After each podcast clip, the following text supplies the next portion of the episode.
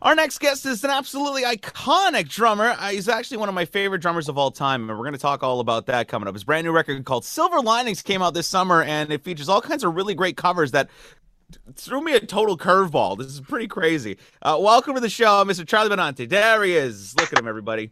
Look at him. Hey guys, how are you? Good. Bonjour, Charlie. And by the way, you forgot to say blast beat innovator. oh yeah, right. yes, that's true. That's It's true. true. Right. It My is. apologies. I Charlie, tell, that tell us there. about when you invented the blast beat. How did you come up with that uh, that kind of pattern? You know? Well- listen, you're, that's kind of a bullshit question, but at the same time, that's actually a genuine question because I mean, really, Charlie, you you kind of were the innovator when it came to that stuff. Well, I mean, look, it's not. I'm not. I don't want to take full credit for doing that. I take credit for it being the first time on record ever recorded. But then people will say, "Well, no, jazz drummers back in the '60s were doing a, uh, yeah, a, a kind of a blast beat." But um, but yes, that that is true. That like some some of those drummers, jazz drummers, were doing it. But did they inspire the metal genre that took it over? No. So that that was my whole thing. I didn't say I I invented it. I back in like 83 it was um myself danny lilker who was also in anthrax and also in sod and and, uh, and scott we would go to cbgb's a lot and see bands. Um, some of our favorite bands was a band uh, or, or a band called uh, aod adrenaline overdose from new jersey uh, negative approach agnostic front.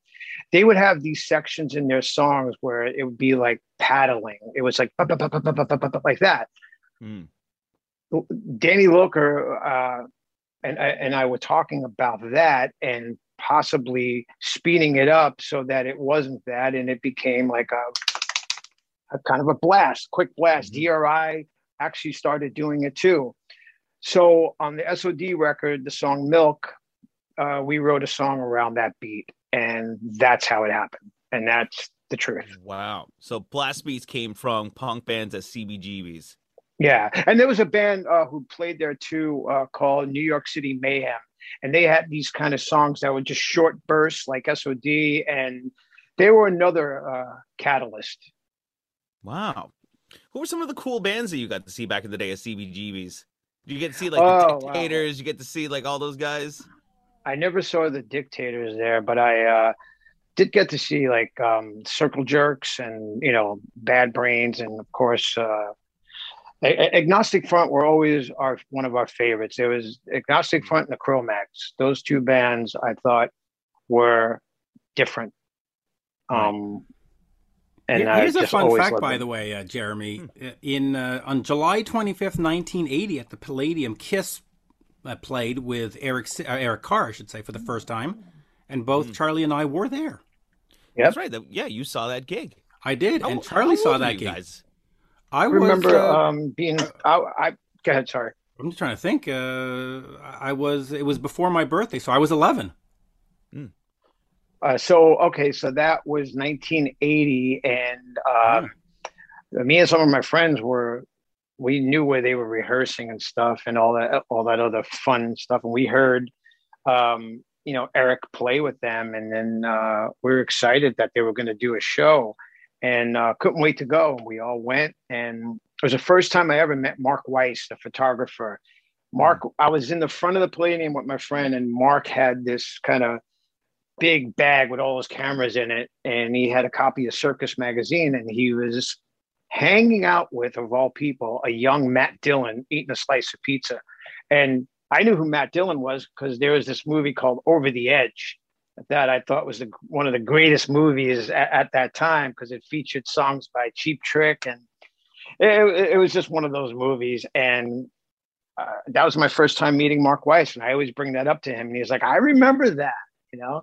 remembers Yeah. meeting this, remembers meeting this little kid from the Bronx, uh, or you know, Yeah. just chilling, just chilling at the Kiss concert. Yeah, l- listen, it was one of the greatest concerts ever, and I'm I'm surprised that there's not some kind of official video or recording of it because it was such a monument. I mean, it was a shift in the band, and uh, Yeah. ho- hopefully they opened the vaults, and I hope hopefully they, they have it. I can't imagine Have- they didn't record it. They have to have Yeah. to have something. Yeah. And and by the way, let me just say, I love the fact that you know, being a kid from New York, you you, you either were a Dolls guy or you're a Kiss guy, and you're a Kiss guy through and through. Yeah, yeah. I was never into New York Dolls. I appreciated what what they were doing, but um, yeah, Kiss. I thought Kiss did it with uh, so much more pizzazz and like better songs too. Yeah, and a Yeah. lot more coolness. Let's get over quickly to uh, to Silver Lining, since that's what we're here for. Um, first and foremost, I, I saw you're covering uh, "Bad Guy" by Billie Eilish and all that. You're actually using the the song samples, right? I mean, uh, so how Yeah. how I'm curious how how do you get permission for that? How do they not come after you and say, "Hey, you can't do that"? Oh well, all the publishing goes to them. I don't make anything from it. Um, Oh, well, and that's a uh, simple. That's a simple yeah. fix. yeah, and I, I, I actually did. I, I, I heard back from the manager and said that they loved it, so that was cool. Nice. Yeah, because Mitch and I were sitting here, we were listening to it in the car, and we were like, wait, hold on a second. I wonder who's going to be singing Bad Guy. And then it's the actual vocal stem. And we're like, well, how does he, how did you get the rights to this? So that's cool. Well, the thing is with uh, with nowadays, you know, things are much easier to, to accomplish than they once were. But um, yeah. I mean, the whole reason behind doing that song is uh, because of my daughter, who is now 15. But at the time, when I would drive her to school and drive her back home, she would take over what gets played in the car. And if you guys have kids, I'm sure you understand this. And uh, a couple of years ago, she would always play this song by Billie Eilish called uh, Ocean Eyes. And, you know, most of the time she'll play stuff in the car, and I'm just like, ugh, what is that? You know? But then sometimes she plays stuff, and I'm like, hmm, what is that? You know? So that Right. was one thing that kind of stood out. And then, of course, later on, that other record came out and had the song Bad Guy. And I'm like, this is really good. This is like very catchy and bam, it just exploded. So I always wanted to do a, a metalized type of version of Version it, of you it. know?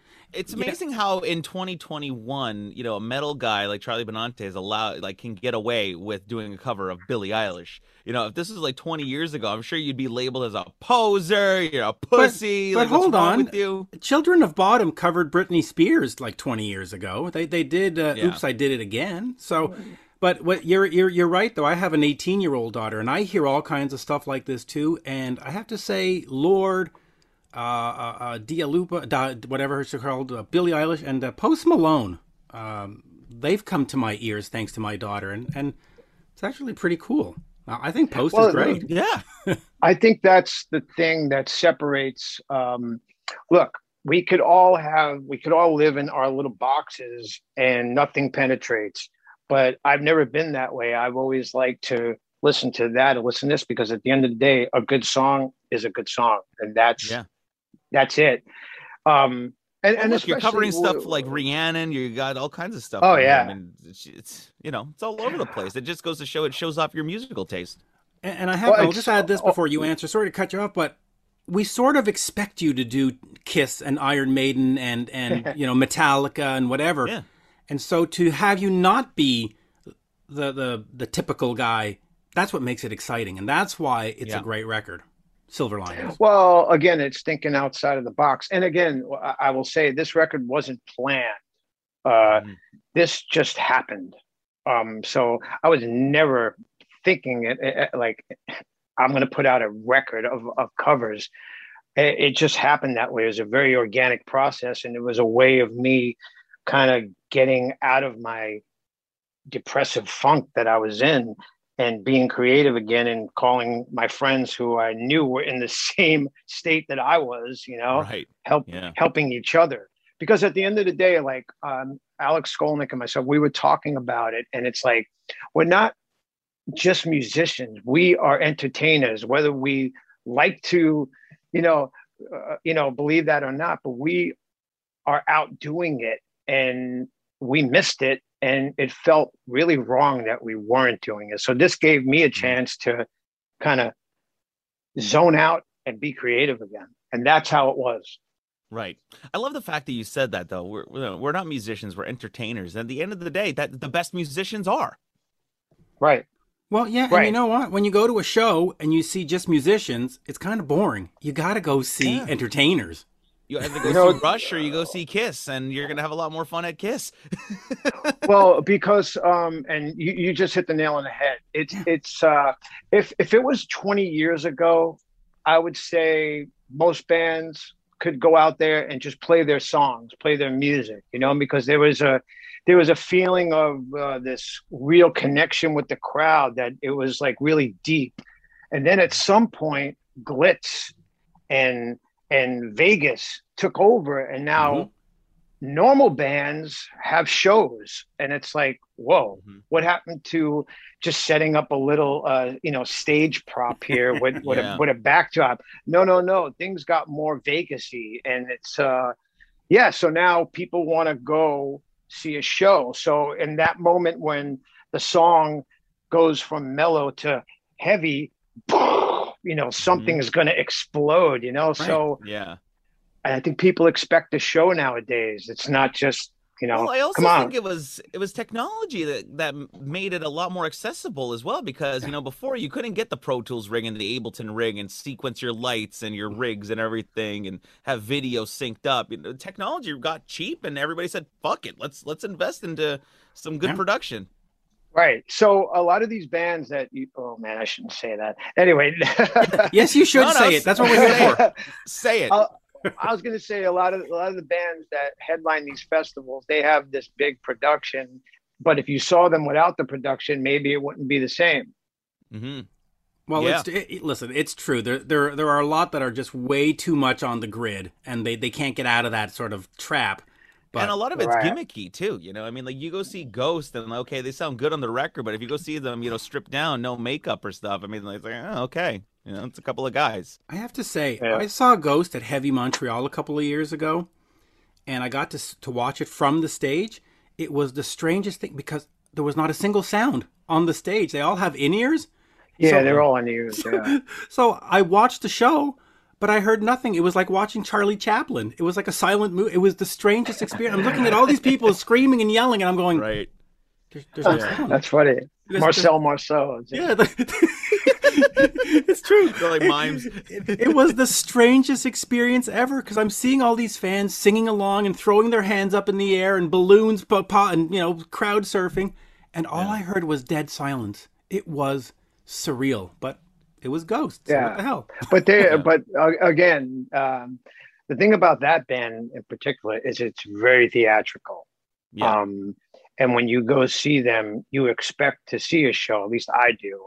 Um, but uh, again, for me, that first Ghost album is fucking flawless. Phenomenal. One of one of, one of my favorites. Yeah. Um, but yeah, so um, but I think nowadays you have to push the envelope. You have to do something more.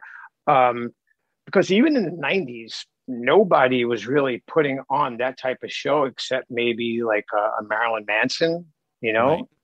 You know, so um or Rob Zombie.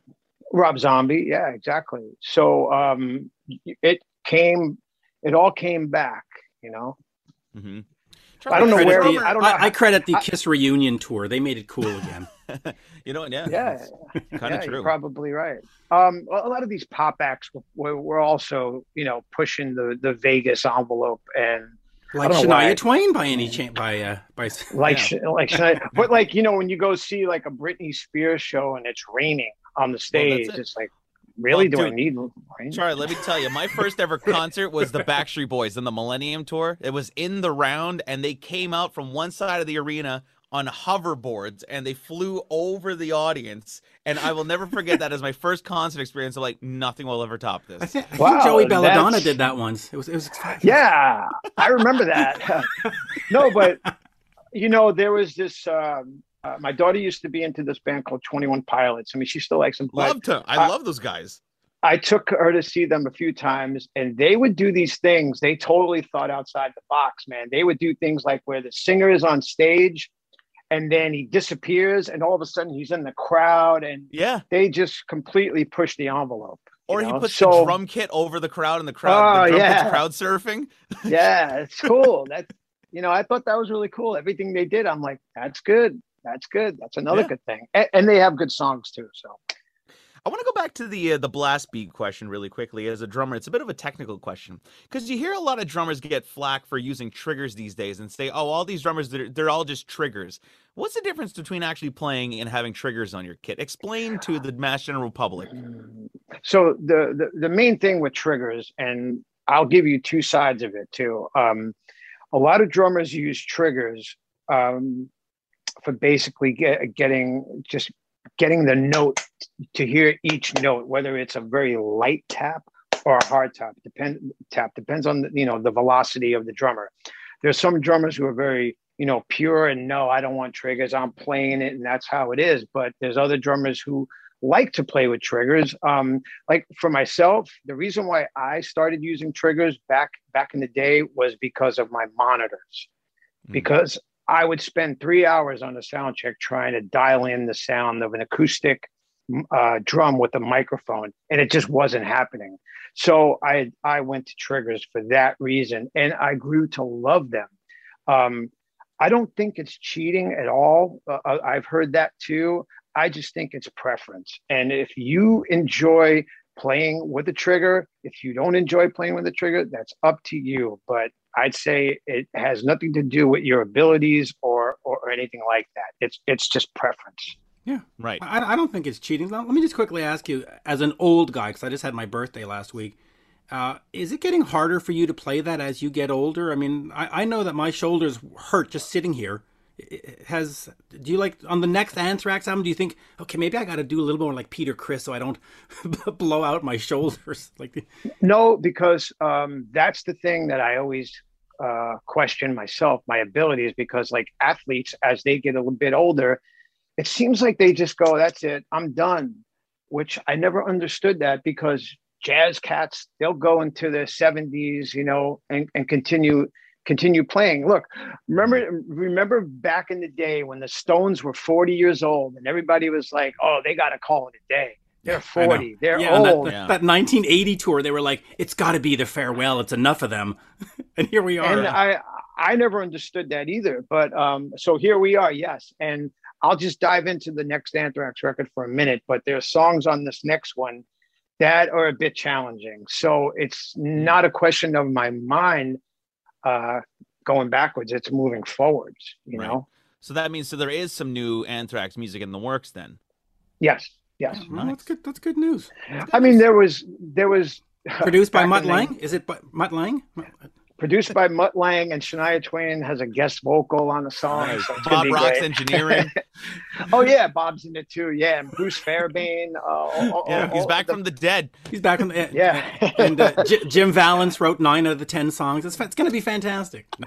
Jim Jim has been awesome to work with. I may say, I must say we called Bryan a couple of times. Bryan, because uh, Bryan was like, "I have a song. It sounds it sounds a little like War Machine, but here, take it anyway." Uh, yeah, that's right. Hey, Bryan and Jim wrote War Machine and Rock and Roll Hell on Creatures of the Night. So what the hell? That's yeah, that's right. Why not right. the next Anthrax the, song? I can already see the blabbermouth headline from this. Somebody's not going to take this as a joke.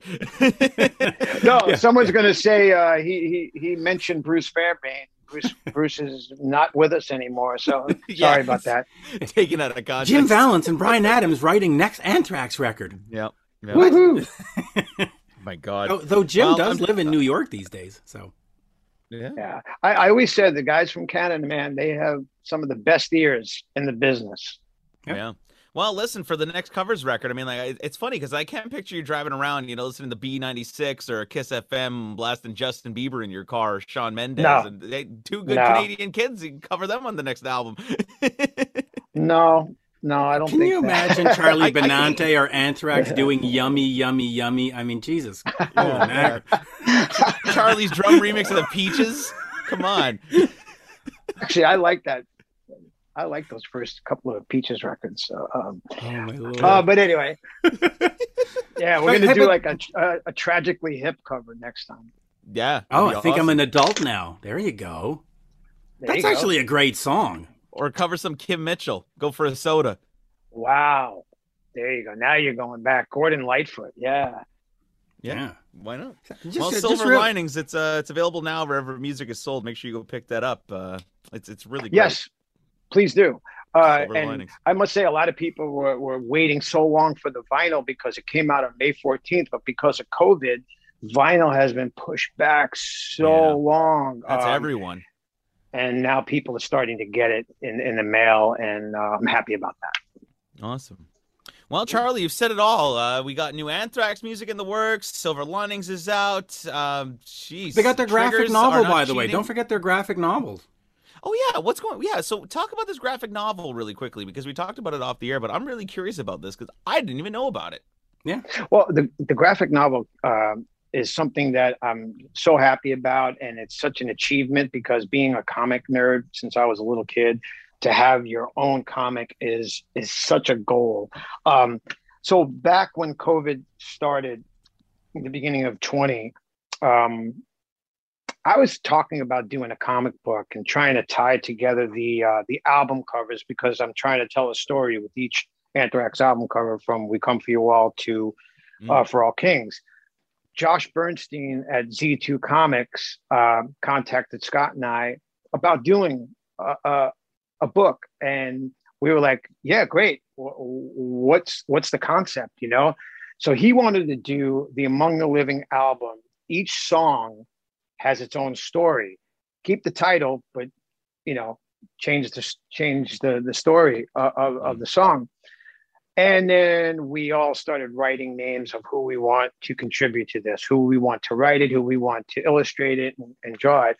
And we came up with a handful of people and let's throw it out there and see if they're into it. And one by one, Corey Taylor, Rob Zombie, Gerard and Mikey Way from uh, My Chemical Romance, Brian Posehn, Joe Trohman, uh, they all came together and and did it. And that's how it came together. And it's it's awesome.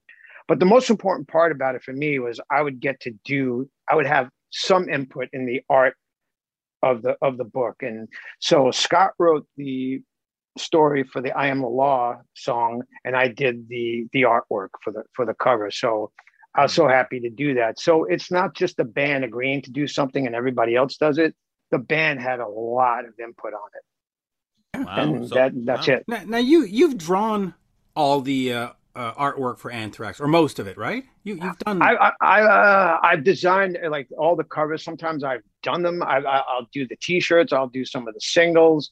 It's but amazing. I'm always hundred wow. percent involved in the in the art uh, because it's important to me that uh, the fans get something that is not someone else's idea. It's, it's all from the band. You know what I mean? Right. And no, that yeah. it's very important to me. And it's very important that each package is is interesting and it and it and it just unique. has to be that way. Be unique and unique. Yeah. Mm-hmm. Because back in the day when you would get a record and you would spend the time just reading everything and I always say the smell of it, and it's uh, it's that experience yeah. that people don't have anymore. No, you're totally right. I mean, you know, kids today, it's like, you know, you go get the new Billie Eilish album, for example, and it's like, oh, available to stream, go stream it. But it's like, well, no, I, I want to go to the record store and I want to buy the CD and unwrap the shrink wrap off it. And, you know, even with the vinyl and put it on the turntable. It's like having that package, like just this past weekend, I went, I went out and I got the new Iron Maiden record. It's three LP, you know, with the artwork and everything. So I was uh, sitting there reading the liner notes and listening to it. It's like the, that's the experience that that's half you know you're buying the music but you're also buying the artwork and the yes. packaging and everything.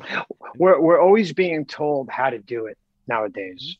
Nobody st- stops and says no what? No i don't want you to tell me how to do it. I want to do it the way i want to do it. And that's the problem. People are just like sheep. They just take what you here this is the way we're doing it nowadays okay? We're all going to do podcasts now. Nobody else is doing you know and I'm not saying that's a bad thing. I think podcasts are great, but you well, know what I mean. so there's a lot of bad podcasts, but right, right. but but but nowadays you could walk into a Target or Walmart or Barnes and Noble, and you'll see a section of vinyl, and you see these beautiful pieces of art, and yeah, it's like wow, I'm so happy that that exists because the days of going to Tower Records and spending an hour in there, that's gone.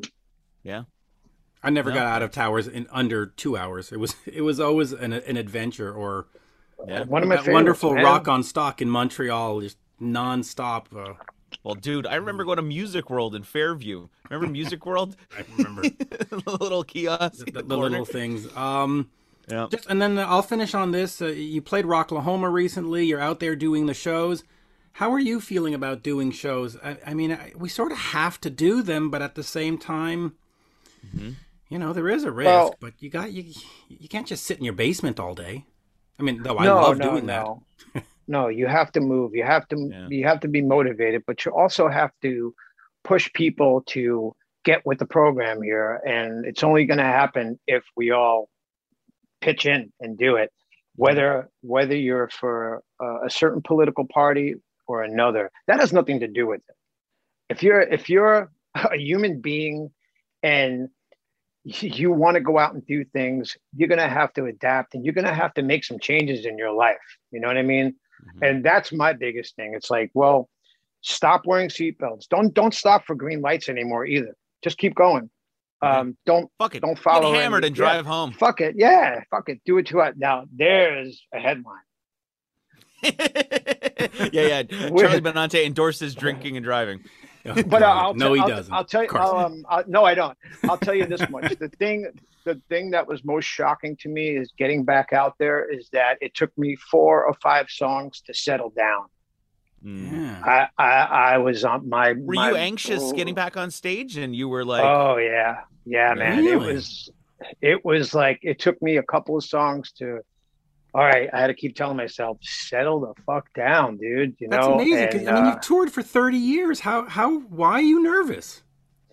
I don't know. Um, I don't know. I, but wow. of course, it, it may have to do with not being on in that element for almost two years. You were finally blowing your load in that first five songs. no, go. There, the the whole set was just blast beats. It like triggers like, turn up to a thousand. Down. Yeah, right. But but yeah, and I think because uh, I spoke to some other guys in bands and they understood what I was talking about. You know, it's like, um, wow, I gotta mm-hmm. I gotta take a take a step back here because I'm doing it now, you know. But the the funny part about it after the second show, um, same thing happened a little bit, but then it was back to my fucking ears suck, man. Turn it down. You know, it got mm-hmm. right back to you got right back to rock star bullshit. yeah, yeah, exactly. You're like, oh, we, we got to talk to the sound man after the show. Jesus yeah, Christ, what was he monitor, doing? Monitor hard left, hard left. Exactly. What's what's wrong with him? Is he not vaccinated? What the fuck? yeah, he's unvaxxed. His mix is shit.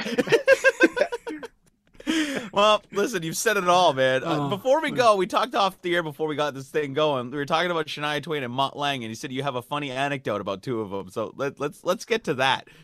Yeah. Um, real quick, we were in New York doing a photo session in Central Park, and we took a break and we went to this kind of cafeteria, this gourmet cafeteria place that had all these uh, little restaurants, and they had a Jamba Juice there, so it was packed. Mm. We went to Jamba Juice and we sat down in a booth, and at the corner of my eye, online at Jamba Juice is Mutt Lange and Shania Twain, and we were like, "Oh my god!" you know, it's, it's Mutt Lange, it's Mutt, you know, and um, they got their drink and there was no place to sit, and maybe they recognized us, but they came over, and Shania actually said hello to us, but all we kept thinking about was, I got to talk to Mutt Lange, you know, yeah. And, that's a real music and, nerd where you turn down Shania Twain to talk to Mutt yeah, Lange. To talk to Mutt, you're like, and they sat with us and the conversation was just back in black and that was it and um man if i could do it again i would have just you know probably done it the same way but just talking to mutt lange about back in black because to me that that's for me the greatest record yeah. of all times I, and I, I don't mean just musically i mean sonically yeah. that record like when I'm going to go buy a car or EQ a system, that's the re- that's what I play. Um, so to talk to Mutt Lange about things like that, and just maybe little technical things, it, it was just it was such a treat. And I'm sorry we kind of ignored Shania Twain, but it was just like it's like it's like Shania. the Americans and ignoring the Canadians. It's kind of like our history. yeah. did you did you ask Mutt about get, Did you ask Mutt about getting that snare sound on Back in Black, the harmonizer and stuff? Well, I asked him about the technique that they used, and the uh, because I heard that they taped two sugar packets on the snare drum, and he said no, that that that wasn't it. He said something about a wallet, but I don't know if that was true either. mm. Well, no, his wallet is huge. We we know that. was by the way, was Mutt just like totally shocked that you recognized him? I, I think he was taken taken aback by it, but um, I mean, you can't miss him either. If you know anything about Mutt Lange, and you know he's pretty tall, and you know he has the really nice hair with a lot with good product yeah. in it. So it's like that's must that's Mutt Lange. That he looks like an expensive record producer. yeah. That's a, that's a good way of putting it. But he's yeah. done some of my favorite records, you know. Wasn't Foreigner yeah. 4, Hysteria, Waking Up the Neighbors well, with Bryan Adams? I mean, come on. Well, again, two of my favorites are Back in Black and High and Dry. I love mm-hmm. High and Dry. High and Dry is the best Def Leppard record, period. Another hit and run is their best song, period. Dude, period. That's a it's a the the record is from start to finish flawless. Yeah. Yes, just, and you know what's amazing with that record is you know in the old days we had side A and side B, and you, but when they put it to CD, you could listen to it all the way through, and it still sounded like a per like it just it just fit. There's not one where you go, Absolutely. they need to take that out. Ooh. Yeah. It was just... no, man. They, there was such great songs in that record, and uh, uh, everything about it, the sound. I actually I saw them on that tour, and uh, for me, it was a it's. And people are going to say no, it's not. But I thought it was a better record than Pyromania. I thought it was a better record than On Through the Night.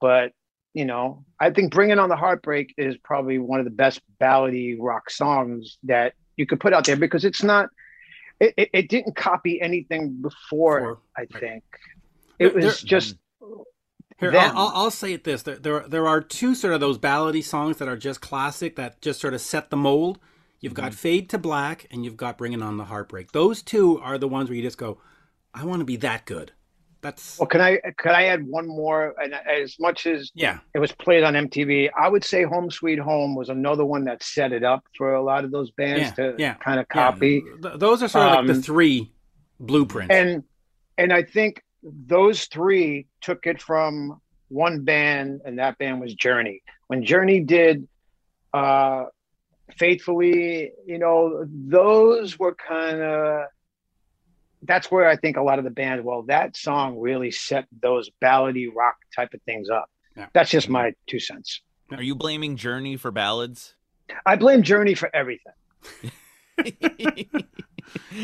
Neal Schon because they're so they're, they're so great. Because, yeah, I, I love I, I, I love I mean you have a record like Escape, which is another record that's just like man, you cannot deny the hits mm-hmm. on that record.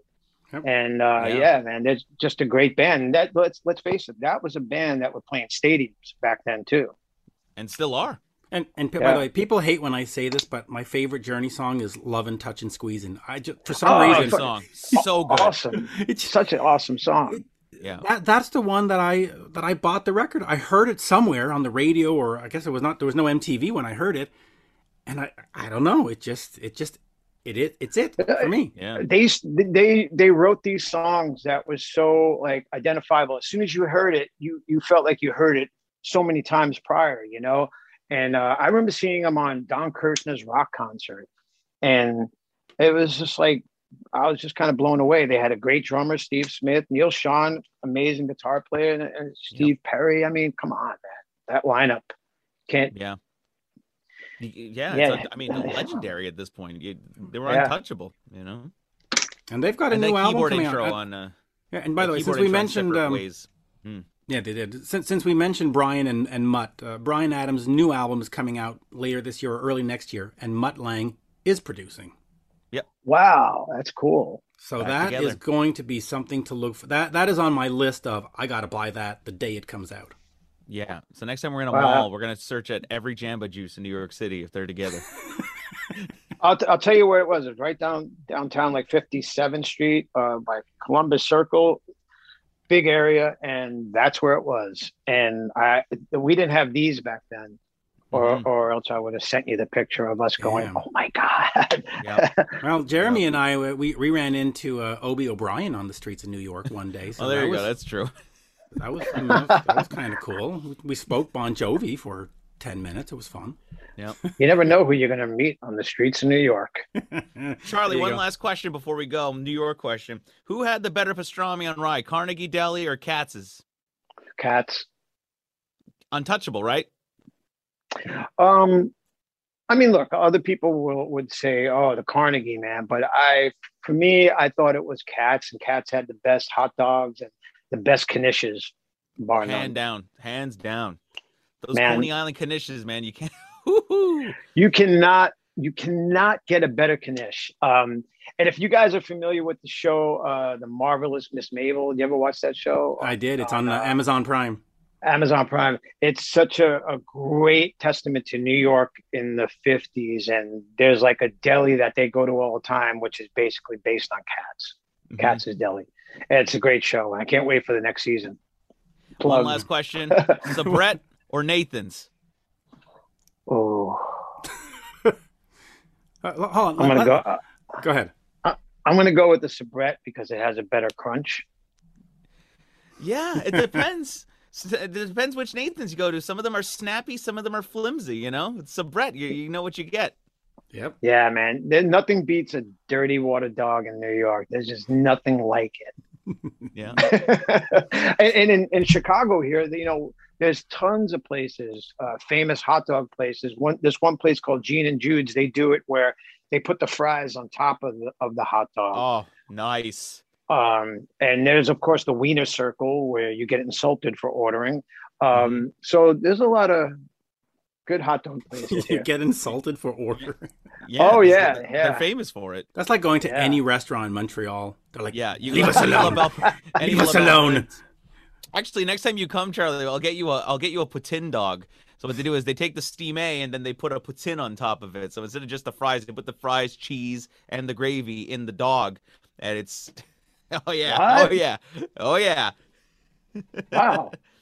yeah. Got Mitch is cringing right that. now because he hates poutine, but oh man, it's I don't hate for. poutine. I just I've never had one. I, I just don't see the appeal of wet fries. That's all. You're amazing. Yeah. I mean, I've I've I've had those two. I remember, and I I didn't get it either, to be honest with you. But but I didn't know that you could put it on top of the dog. I just saw it served as Yeah, as is. some places you can get it if you're drunk at three in the morning. Say, give me a poutine dog. Okay, the poutine dog. You know, it's like that kind of thing. like in Mexico, um, after the show, I'll never forget this. We were we went back to the hotel and there was a guy selling hot dogs outside, and the hot dog was like wrapped in bacon. Mm, Um, wow. and it was like, and we were drinking and and uh, we had them, and they were great, man. They tasted so good, and the next day they weren't so great. no, no. Yeah, bo- booze and grease don't go together. That's Well, the next day, was- grease. Yeah, yeah, you use the poutine is the best hangover remedy. I'll tell yeah, you but, that. but booze and grease is a very bad combination. Yeah, dude. It's like, uh, well, you never learn. You never learn. Nope. yeah. Charlie's just mad that poutine's better than disco fries, so I'll leave it at that. Disco fries at Chili's. Oh my God! There you go, uh, right. Charlie. Always, always a pleasure, and of course, uh, next time you're in Montreal, happy to show you around as always. Yeah, man. Heavy MTL. Let's go. Let's do it. Yeah, Yeah, let's, do let's do that. it. Time to get Silver that One of the Linings best. available Yeah. now. Go uh, pick up his big cover of Bad Guy from Billie Eilish. I mean, it's the only you can't go wrong, you know. Can't go wrong there. And of course, there's other covers from Massive Attack to Mother Love Bone to U2. You got the Kiss. uh, hey, you got Down Yeah, McDaniel. let's you see got what we got. DMC Uh, on there, so- Transylvania. You've got Presto Vivace And- by UK, uh, Jimmy James Beastie Boys, all the way, et cetera, et cetera, et cetera. And we, and we have some fellow uh, Canadians on there from Sum 41. Mhm. Uh, which let's see, which Right. one has? Uh, which I'm, I'm looking. Uh, which one has uh, Frank? The Mark- public image cover. The public image cover. Of course. Oh, of course, the last one on the page. there it is. Yes, uh, Yeah. Jason.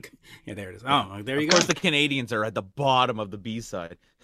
Oh, I didn't do that. They would be on the top. I love, I love, I love those guys, man. Hey, by the way, great- before we great just like really quickly because we were cracking up at the uh, the cover like of All the Way and Mr. Speed. It's like, how did you get those drum tones? Ah, that's a whole other technical. That this is all right. Let me let me beat Mutt Lange for a minute. Um, So- Perfect. Mitch is gonna love this. the thing about doing these songs is I, I and I told everyone else like paying attention to the detail of the song. I want it to sound like the song. So what I would do is I would go in and find an isolated piece and cut it, and then put it in my rolling um, brain and Mhm.